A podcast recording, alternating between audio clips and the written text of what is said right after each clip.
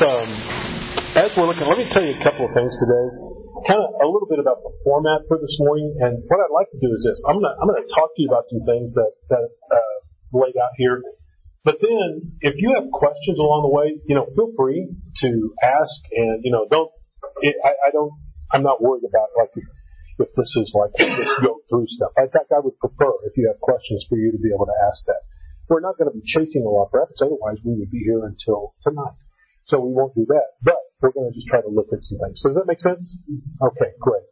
So start off with theology of work. That's one of those terms that's, it's always interesting sometimes because, you know, you kind of like, what does this mean? Does it mean we're just going to talk about like, you know, religious jobs or something like that? Honestly, if you start looking at scripture, one thing you see, God does not have two categories. He doesn't have like a, a sacred and secular category. He has life. And so, you know, there's not like this job over here. It's like, you know, I'm really into that. God's not like, oh, I really like religious jobs, but those other jobs, nah, not so much. You know, no, I mean, every job has some real, uh, potential to, uh, to be honoring to God and be a blessing to others. So start off with theology. Theology is this, the study of the nature of God and His relation to the world and the study of religious belief, practice, and experience.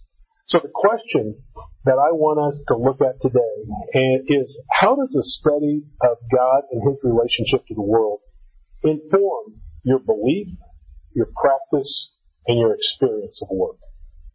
How does it inform your belief about work, your practice of work, and your experience of work? And so that's, that's what we're going to be looking at.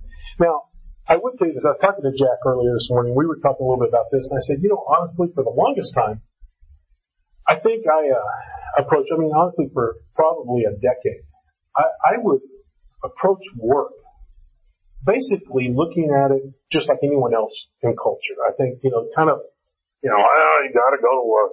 Oh man, you just got to get up, and it's such a tedious thing, and you know, and, just going about, you know, and oh boy, I tell you, and having this idea, you know, that somewhere out there there's somebody that's enjoying the perfect job and, you know, and it's not me. And, you know, and all this sort of thing. But if only I could get to that job and it would just, oh, it would, it would totally fulfill me and it would be this and it would be that and all this sort of stuff. Basically the way we approach work most every single day. And yet, when you look in God's Word, it's very, very different than that. And you begin to find there's a lot of things that if we understand them rightly, then the way we think about work and the way we experience it and the way we, we go about it when we go to work will really change and it, will be different. So that's what I want to look at uh, this morning. The first thing, one way um, that work, one way that studying theology work, one way that it informs your belief is that we realize the value of work the value of work. You know, sometimes people look at work and they think work is like part of the curse. And they think, oh boy, I'll tell you what, if Adam and Eve hadn't fallen, we wouldn't have to go to work. And I think, no, no, no, no, no, no, no. Work is part of your design. It is part of the way God designed you in the very first place. It, it, it's the way He made you. Several reasons for that. One, God is a worker. God is a worker. Jesus said, My Father is working until now, and I myself am working. And so you kind of look at that, you think, okay, well, what kind of work is God about? I mean, is it like religious stuff? I mean, what does he do? You know, does he go into like some big temple every day and that's kind of where God works? And what does God do? Well, that's a good question. I'm glad you asked. Um, one of the things he has on his resume is this. Creating from nothing. Now there's a there's a theological term for that. It's called ex nihilo. It means he started with absolutely nothing and he created something. Now we like to think, especially our creative types, we like to think we do that. No. We always start with stuff. Or we start with, usually with someone else's ideas, and we build off of those. We don't ever start with nothing. God started with absolutely nothing and created all that is. That is huge. In fact, if you look right here in Genesis um, 1, I basically have all of Genesis 1 and chapter 2 there, uh, uh, part of chapter 2 for you to look at. Um, so you begin to look at that. You begin to see in verse one right there. It says, um, "In the beginning, God created the heavens and the earth." All the things that you began to see as you look around, you know, God created those. That was huge. He created he created all sorts of different things. In fact, as you look on in verse 14, right there on on, uh, on down, it says, "Then God said, Let there be lights in the expanse of the heavens to separate the day and the night, and let them be for signs and for seasons and for days and for years, and let them be lights in the expanse of the heavens to give light on the earth." And it was so. God simply spoke. Now, I mean, some of you think, well, yeah, if you get to be like CEO, you can do that. You can just simply speak and it gets done. No, no, no. This is different than that. It wasn't like, you know, you know, God just, you know, all of a sudden, you know, but his, just his word, his voice. God spoke and it was done.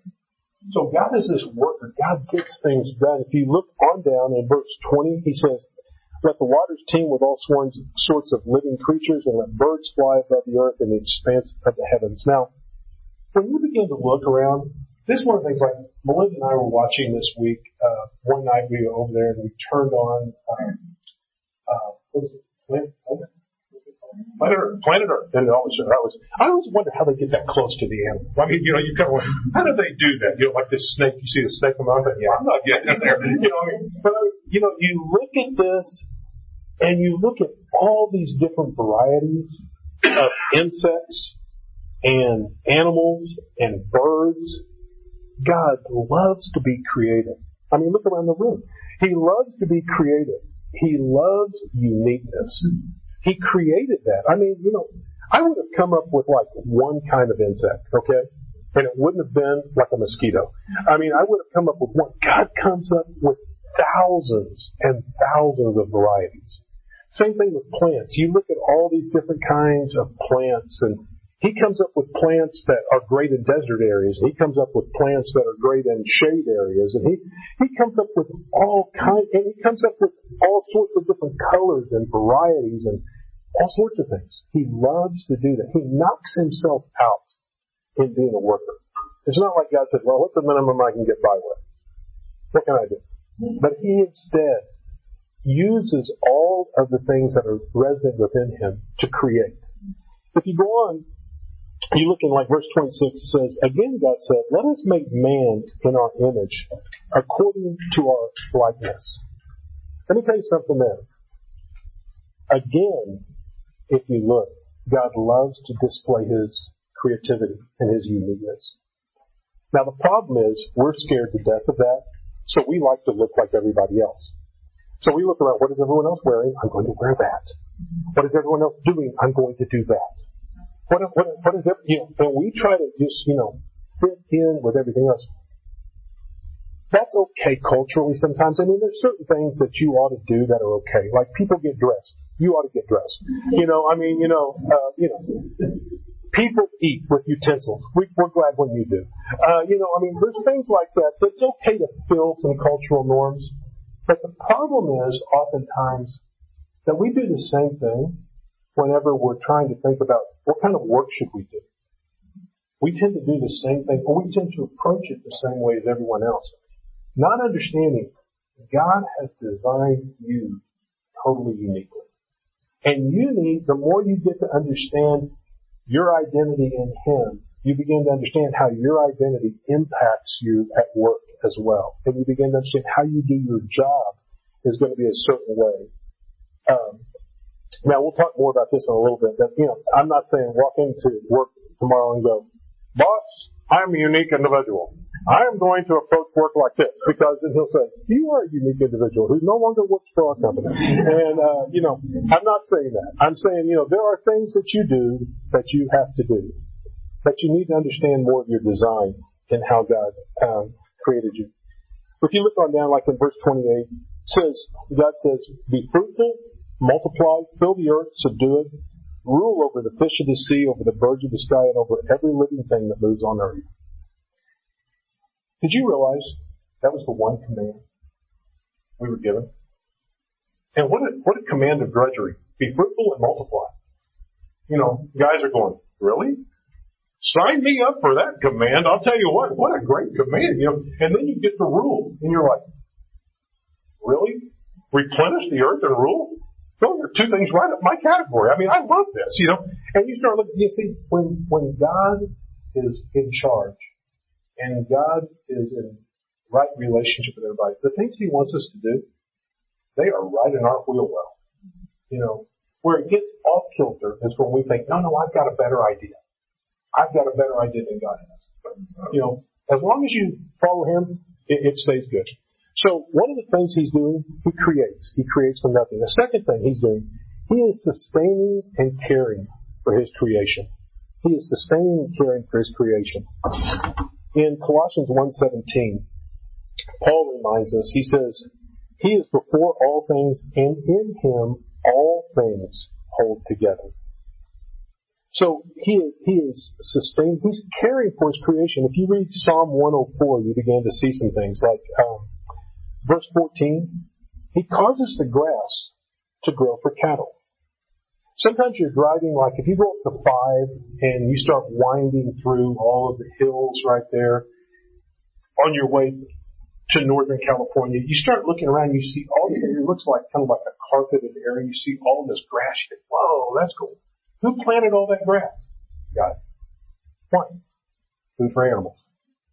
That was exactly what he was doing. He was providing food for animals. You look on in verse 16, it says, the cedars of Lebanon which he planted, where the birds build their nest. See, we look at a bunch of trees and we think trees. God looks at them and says, multifamily housing for birds. Uh, you know, he has a total different way of approaching it than we do. We just, we, we look at it kind of changing. In verse 21 right there, he says, The young lions roar after their prey. They seek their food. From where? From God. God is the one who is caring for, He's the one who is sustaining His creation. In verse 27 it says, They all wait for you, speaking of God, to give them their food in due season. You give to them, they gather it up. You open your hand they are satisfied with good. So God is providing. He is uh, caring for. He's sustaining creation. Another thing He's doing, He's restraining evil. If you wonder, well, what else is God doing in the world? He's restraining evil. Um, sometimes, now, I mean, I have friends that, you know, honestly, they're into certain movies. Like they'll say, "Oh, I love this movie. It's really scary." And I think, "Yeah, I'm not into that." Okay, but they're like, I just love this, you know, because you go in there and you won't sleep for a month. And I think, yeah, like I need that. you know, I think no. But they love that sort of thing. And part of what you find in movies like that a lot of times is there is some sort of evil that is depicted that kind of gets loose. And then people try to figure out what to do with this evil. And we all kind of look at it and we're like, ah, oh, thank God that's a movie. Bad news. It's not. Bad news is, you know what? The things that just scare the bejesus out of you when you see those kind of things, that would be called normal life if it wasn't for what God was doing in the world. God steps into the world and He restrains evil. He keeps the enemy at bay to a large degree so that, now are there some things that, that, you know, that happen? Yeah, we live in a fallen world. But God is totally restraining. There's going to be a day when God steps back from that. And then evil will just, you know, have a heyday. But right now, that's not happening. And God is busy working, restraining evil in the world. You know, the last thing that I want to point out, this isn't all that God's doing, so this isn't like, well, God has a shorter resume. No, no, God's doing much more, okay? I'm just pointing out to you some of the things that God's doing. Another thing doing, he's saving people. Jesus uh, mentioned in John 6:44. He says, "No one can come to me unless the Father who sent me draws him, and I will raise him up on the last day." So God is busy drawing people to His Son. You know, if you ever wonder, like, sometimes I don't know if you've ever had this thought, but if you've ever had a thought like, you know, I wonder if I I know God loves people in general, but I wonder if God loves me. I wonder, you know, this is one of those situations where God goes, well, You know, in general I do, but holy, you know, I mean, uh, you know, no. The reason you can know that's not true is this. If you have any desire to pursue God, the only reason you do is because He has first drawn you to Him. And if He had first drawn you to Him, you wouldn't have that desire. And so the very fact that you have a desire there, you can know, I am personally loved by God. He is drawing me to Himself. And so He's busy doing that. If you look in Romans 8.30, right there, it says, And these whom He predestined, He also called. And those whom He called, He also justified. And those whom He justified, He also glorified. So God is in the business not only of calling us to Himself, but of justifying us before Himself and of helping us to learn to live life in such a way that we really glorify Him in the process as well. So God's busy doing all those things. The second aspect of work right that you see is we work because we are made in God's image. See, you don't work because, well, you gotta go to work to pay the No, you work because you were made in the image of God. And God is a worker. God says in, in um, Genesis 1.26, Let us make man in our image according to our likeness, and let them rule over the fish of the sea, over the birds of the sky, over the cattle, over all the earth, and over every creeping thing that creeps on the earth. So if you're one who takes care of creeps, we do. Uh, God created man in his image. In the image of God, he created them, male and female. He created them. As we work, one of the things we do is we fulfill a part of who we are. And we really reflect God to others. We really fulfill a part of who we are and we reflect God to others. Um, as you see it both there in Genesis 2.15, God puts man in the garden. He puts him to work. This is before the fall. He puts him to work. Thus, what you see is this work can bring purpose and meaning and fulfillment in our life. It is purposeful, but it's not the purpose of our life. Work is purposeful, but it's not the purpose. In fact, your purpose is to know, love, and glorify God. That's your purpose. God wants you to know Him. He wants you, as you get to know Him, to really love Him. And then He wants you to really glorify Him. That's a word, you know, I mean, honestly in Scripture, the word glorify is a word that really means to reveal. You reveal Him. So you really show who He is and, and, and what He's like. So our purpose is to do that. Um, Jeremiah 9, 23 and 24 is a good reference on that. I didn't spell it out, but, you know, Jeremiah says, uh, let not the wise man boast of his wisdom. Let not the, the uh, mighty man boast of his might. Let not the rich man boast of his riches. But let him who boasts boast of this, that he understands and knows me. That I am the Lord who exercises loving kindness and justice and righteousness in the earth. For I delight in these things, declares the Lord. So, you know, our, our purpose in life is to really know Him and really show Him to a world. If you make work your, your purpose, you have just turned it into an idol. You don't want to do that. So work of all kinds, part C right there, work of all kinds, not immoral or illegal, evidences a dignity of being made in the image of God. We are different from all the rest of creation in that. Without understanding that, and without understanding that about work, then work becomes very tedious, or it becomes something that we kind of think, oh, that's kind of beneath me. I don't really do that. Um, I learned that when I was in college. I, I got a job one summer working, delivering all of the furniture and major appliances for this big department store.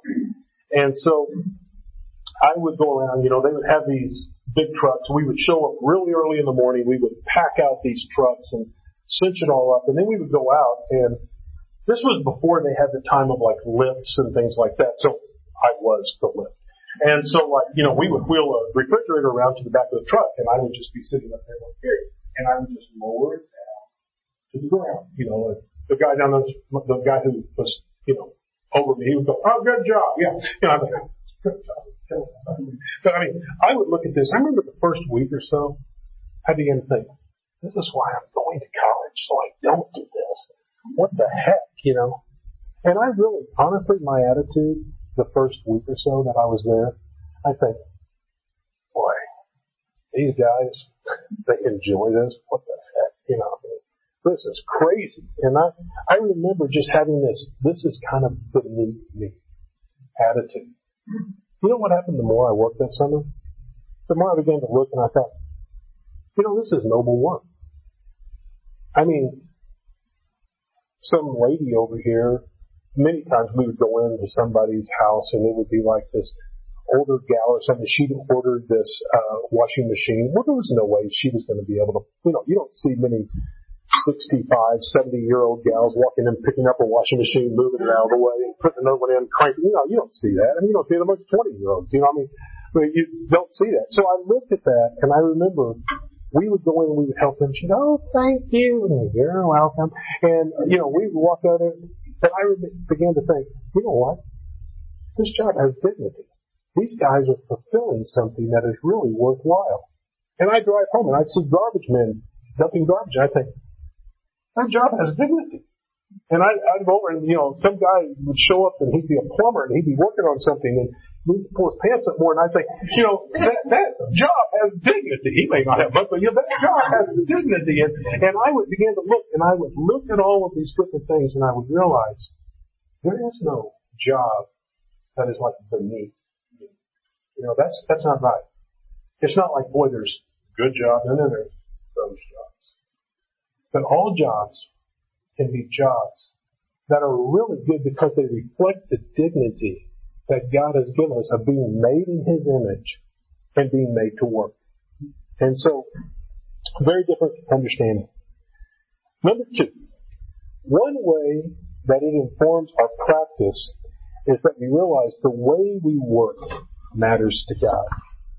The way we work, the way we handle work matters to God. You know, all work done with Jesus as boss is service to Christ. All. It doesn't matter what kind it is. You know, are you an engineer? Yeah, well, if you engineer things in such a way that you're thinking, I want to do this in such a way that it really honors God and blesses others, that is service to Christ. You know, if you're a, uh, a, a working with kids and you work with kids each day and you're, you know, if you approach that, I want to do this in such a way that Jesus is really the one I'm looking to please. Not just whoever's giving you the paycheck, but, you know, He's the one. When you do that, that is service to God.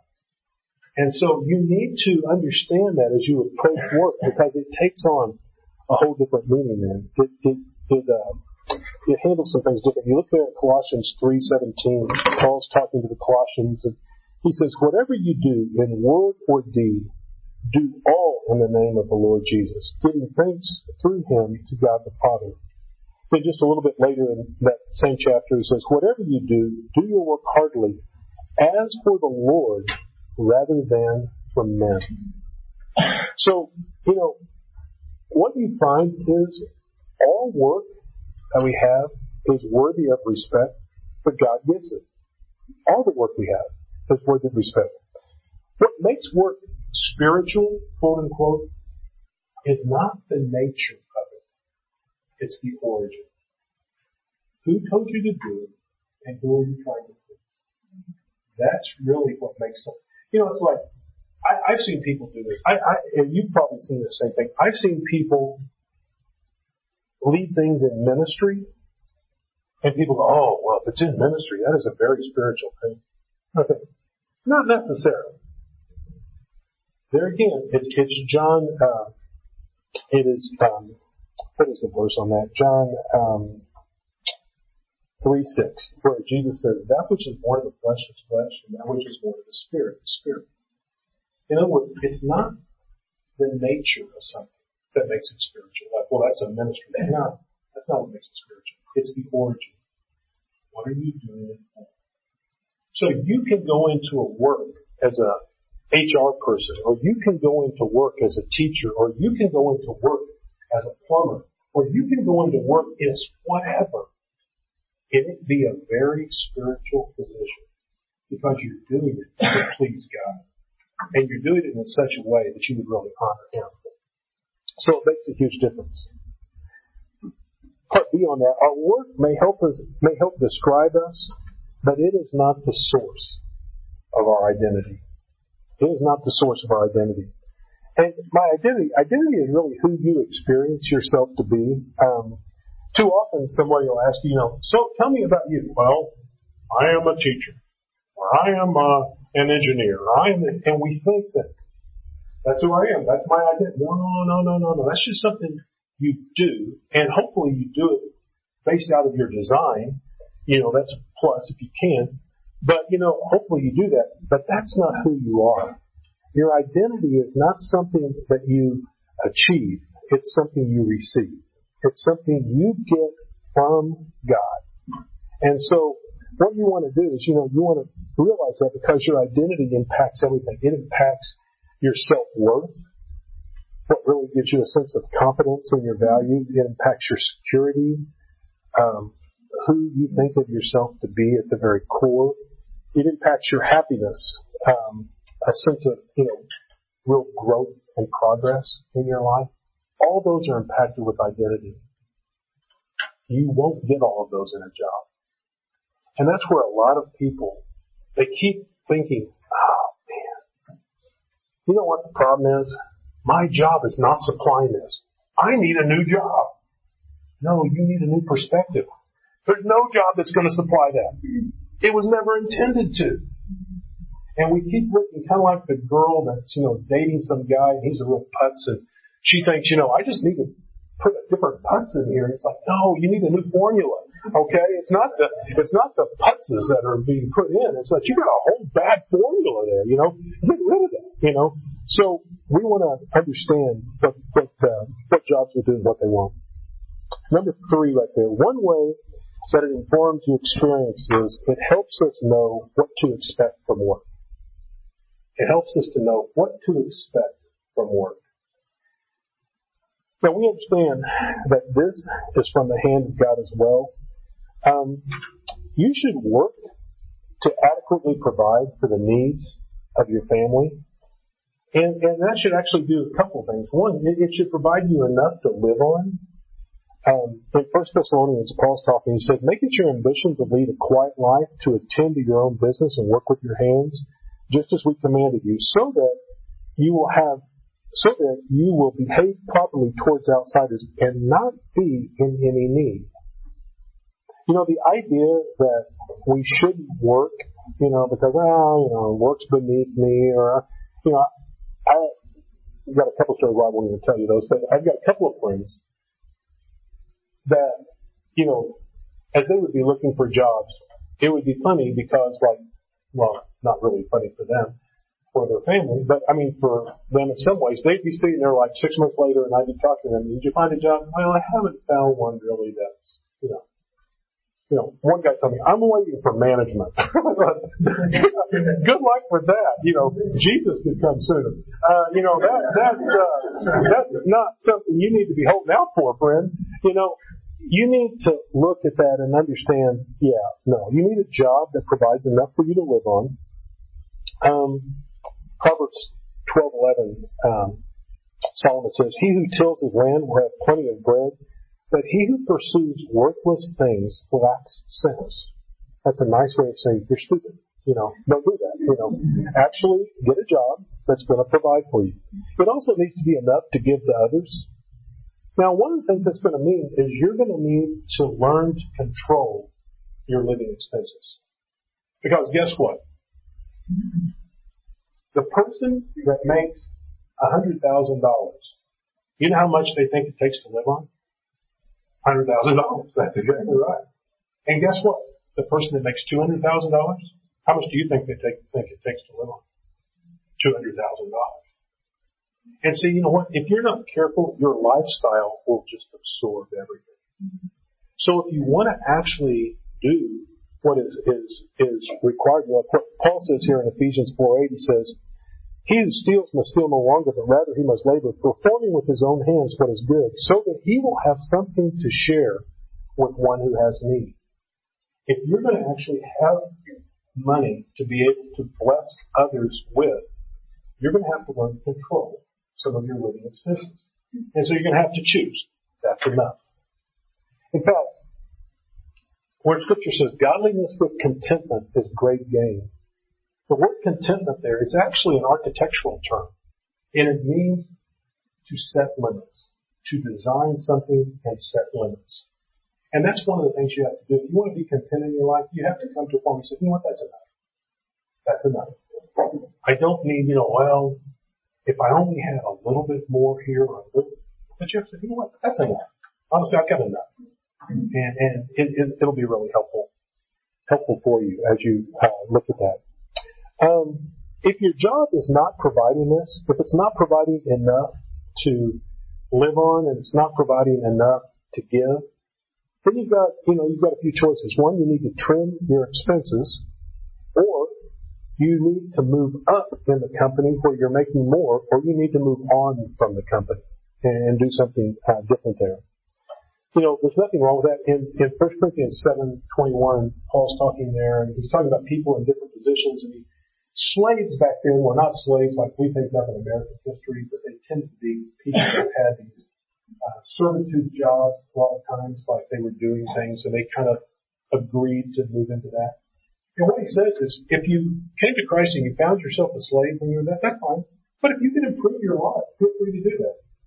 And what he's saying there is it's the same thing with us today. If you work in this job, and this job isn't really supplying what you need, feel free to make a change. Feel free to move on. You don't have to stay with something just because you know, well, I took this job. You know, you don't have to do that. So that's one thing. Expect it to provide your basic financial needs. Also, expect it to have some toil to it. Expect it to have some toil to it.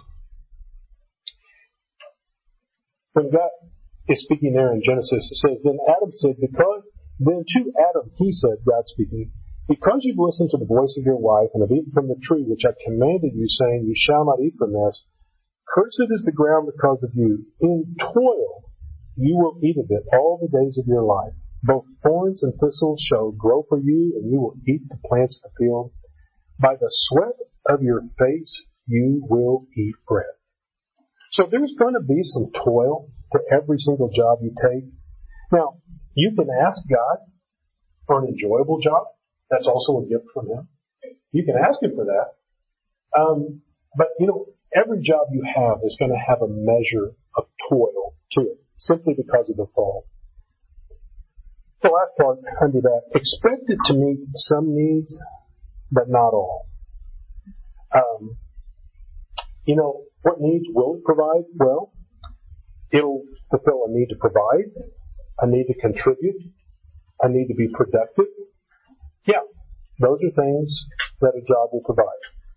But self-esteem, meaning, purpose in life, and job's not going to do that.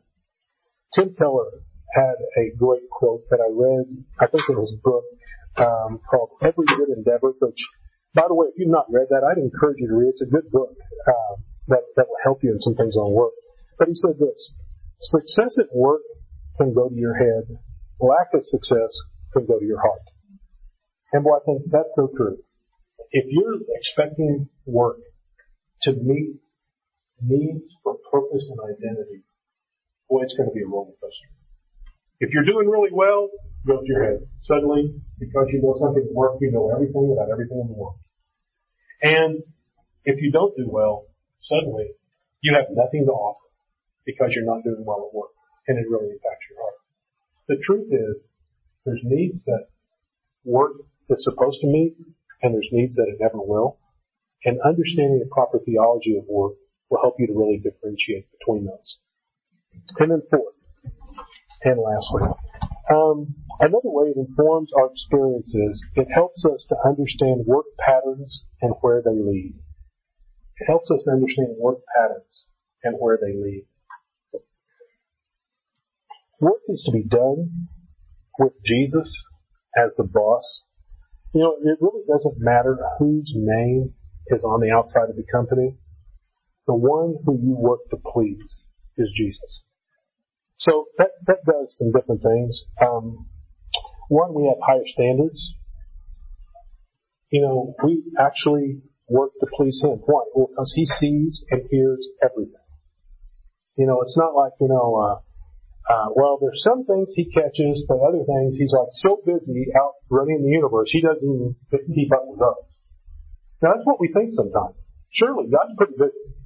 And so he's probably, you know, you know, not going to catch it. No, he sees it all. So therefore, when we work, we really work with higher standards, and we understand it's him that will reward things. He's the one who will reward. So Paul says to the Ephesians, with good will render service as to the Lord and not to man, knowing that whatever good thing each one does, this he will receive back from the Lord.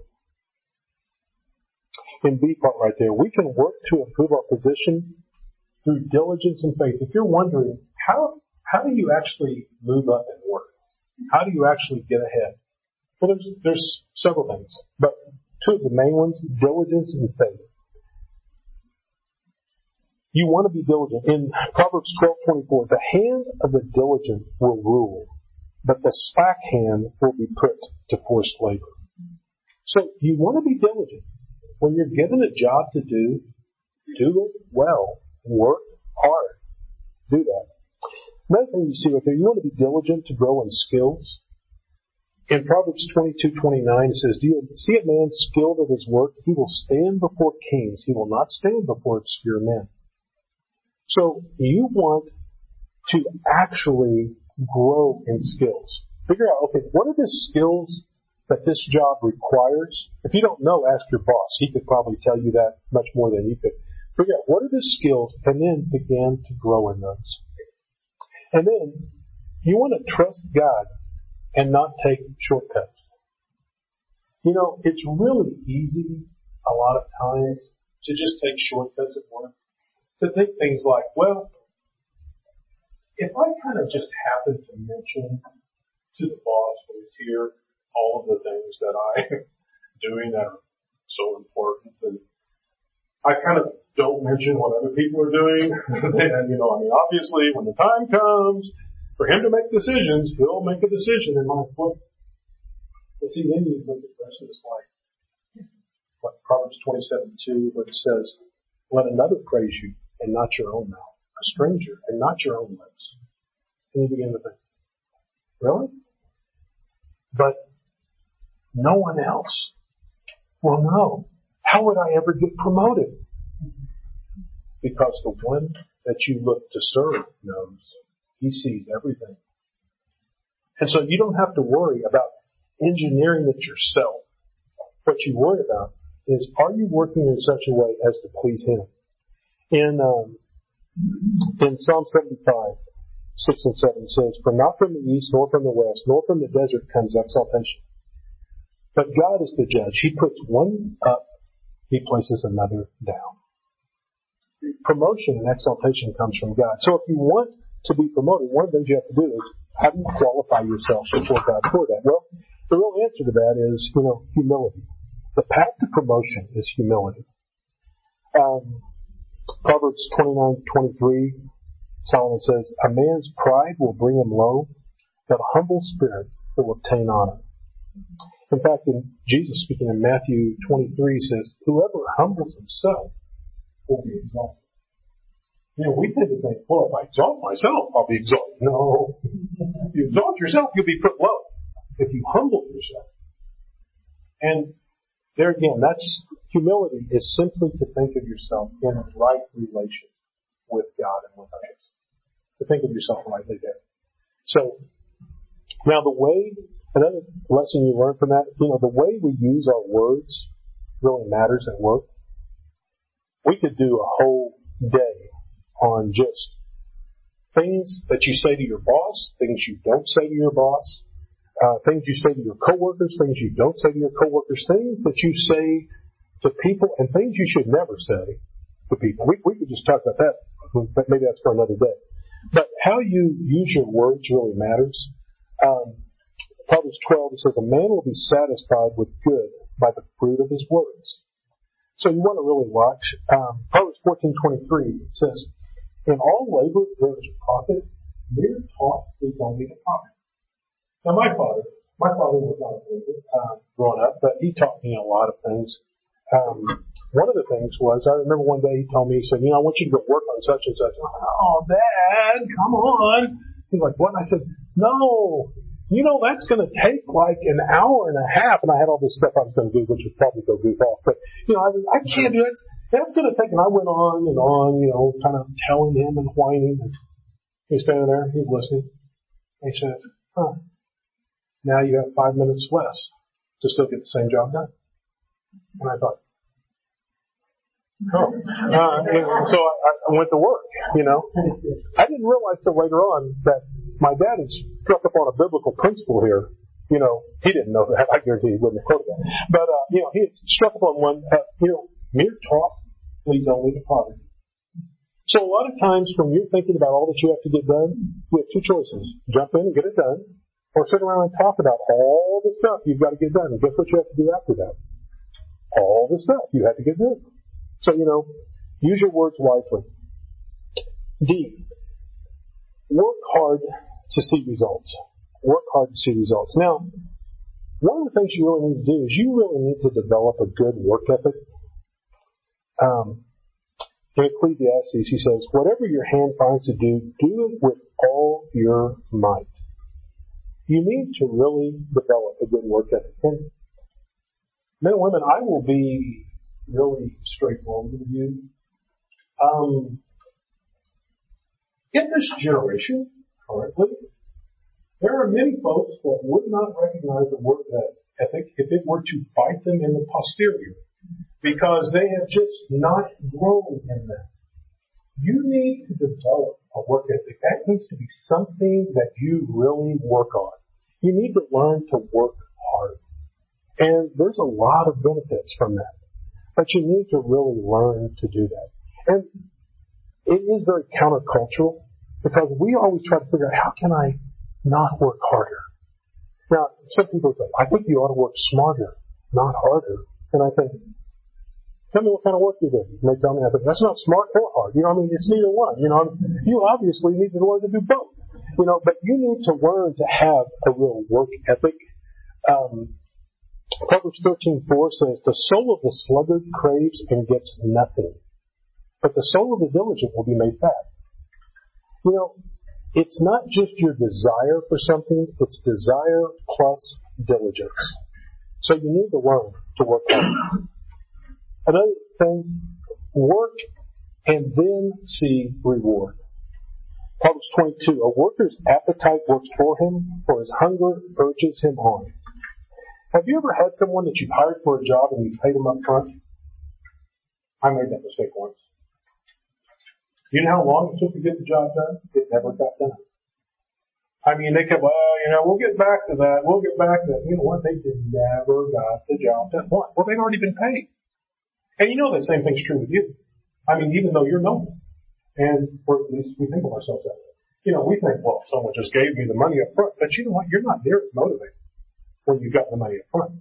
But if you know, if I don't finish this job, I don't get paid. Now you're motivated you know, you tend to work.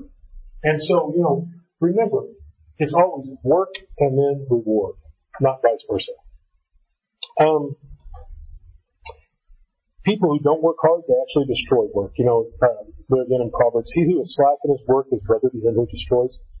Don't be lazy. That's one of the big ones. Don't be lazy.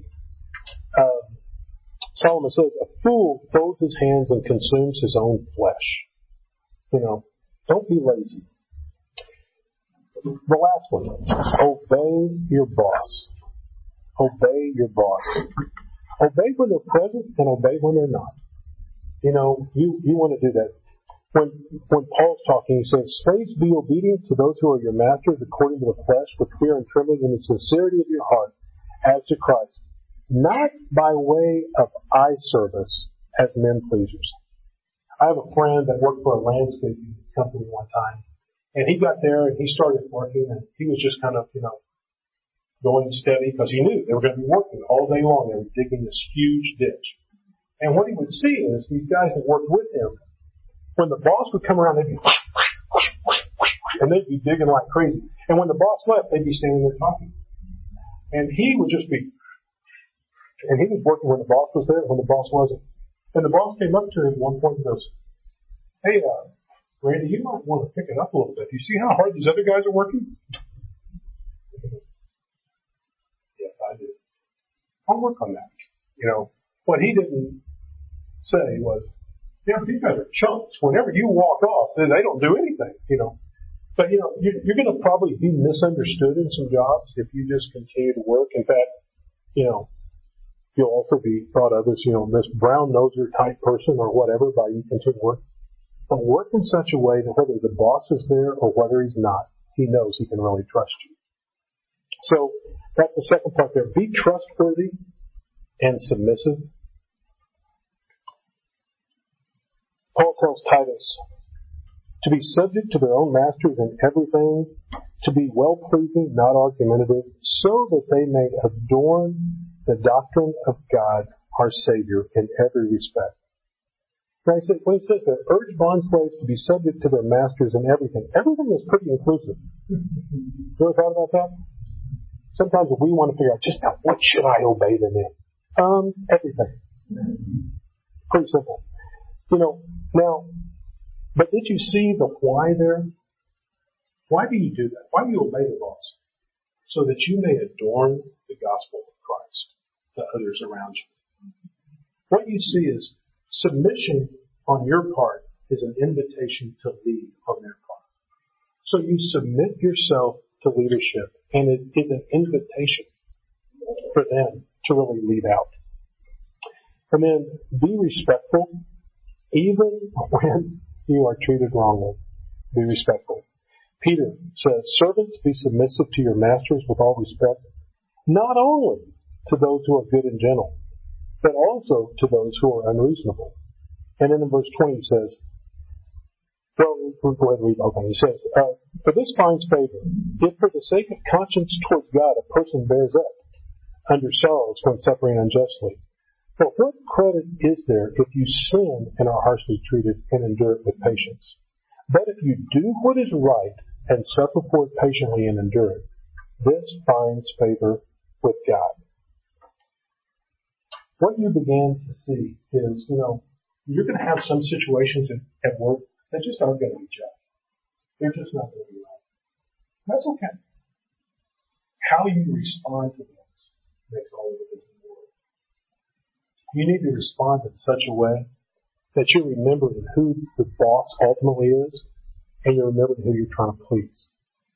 Now I don't know about you, but when I first began to dig into the scriptures to find out more about work, oh my gosh, this was life changing for me. Because I began to realize work, work is part of what we're designed to do. It's part of who we're made to be because we we reflect God in this. And so work isn't this curse. It's not like, I gotta work. You know, but it's like, we get to work. That's who we are. And what you'll find is this, that little part right there at the bottom. A right understanding of work changes tedium, which just means monotonous and hard and also to to Te Deum. Tedium is this Latin hymn that really means, you, O God, we praise.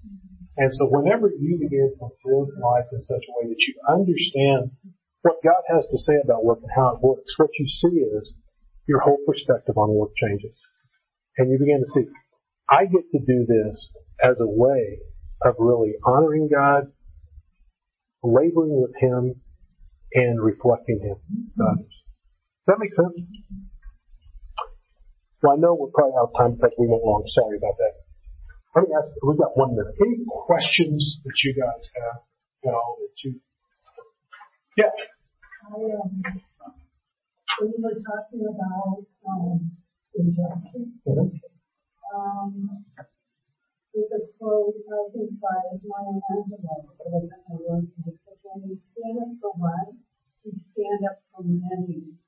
So I'm conflicted with this because sometimes I can see that maybe we should just let it pass. Mm-hmm. But on the other hand, pray about it and say, Lord, should I fight or should I surrender? Because sometimes I think we are called to stand up and voice it, but in a very professional way.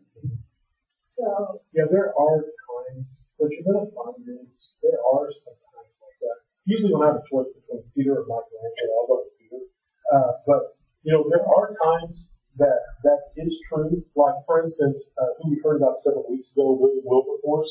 You know, when you look at him, like, God called him to really speak out against an injustice that was going on there.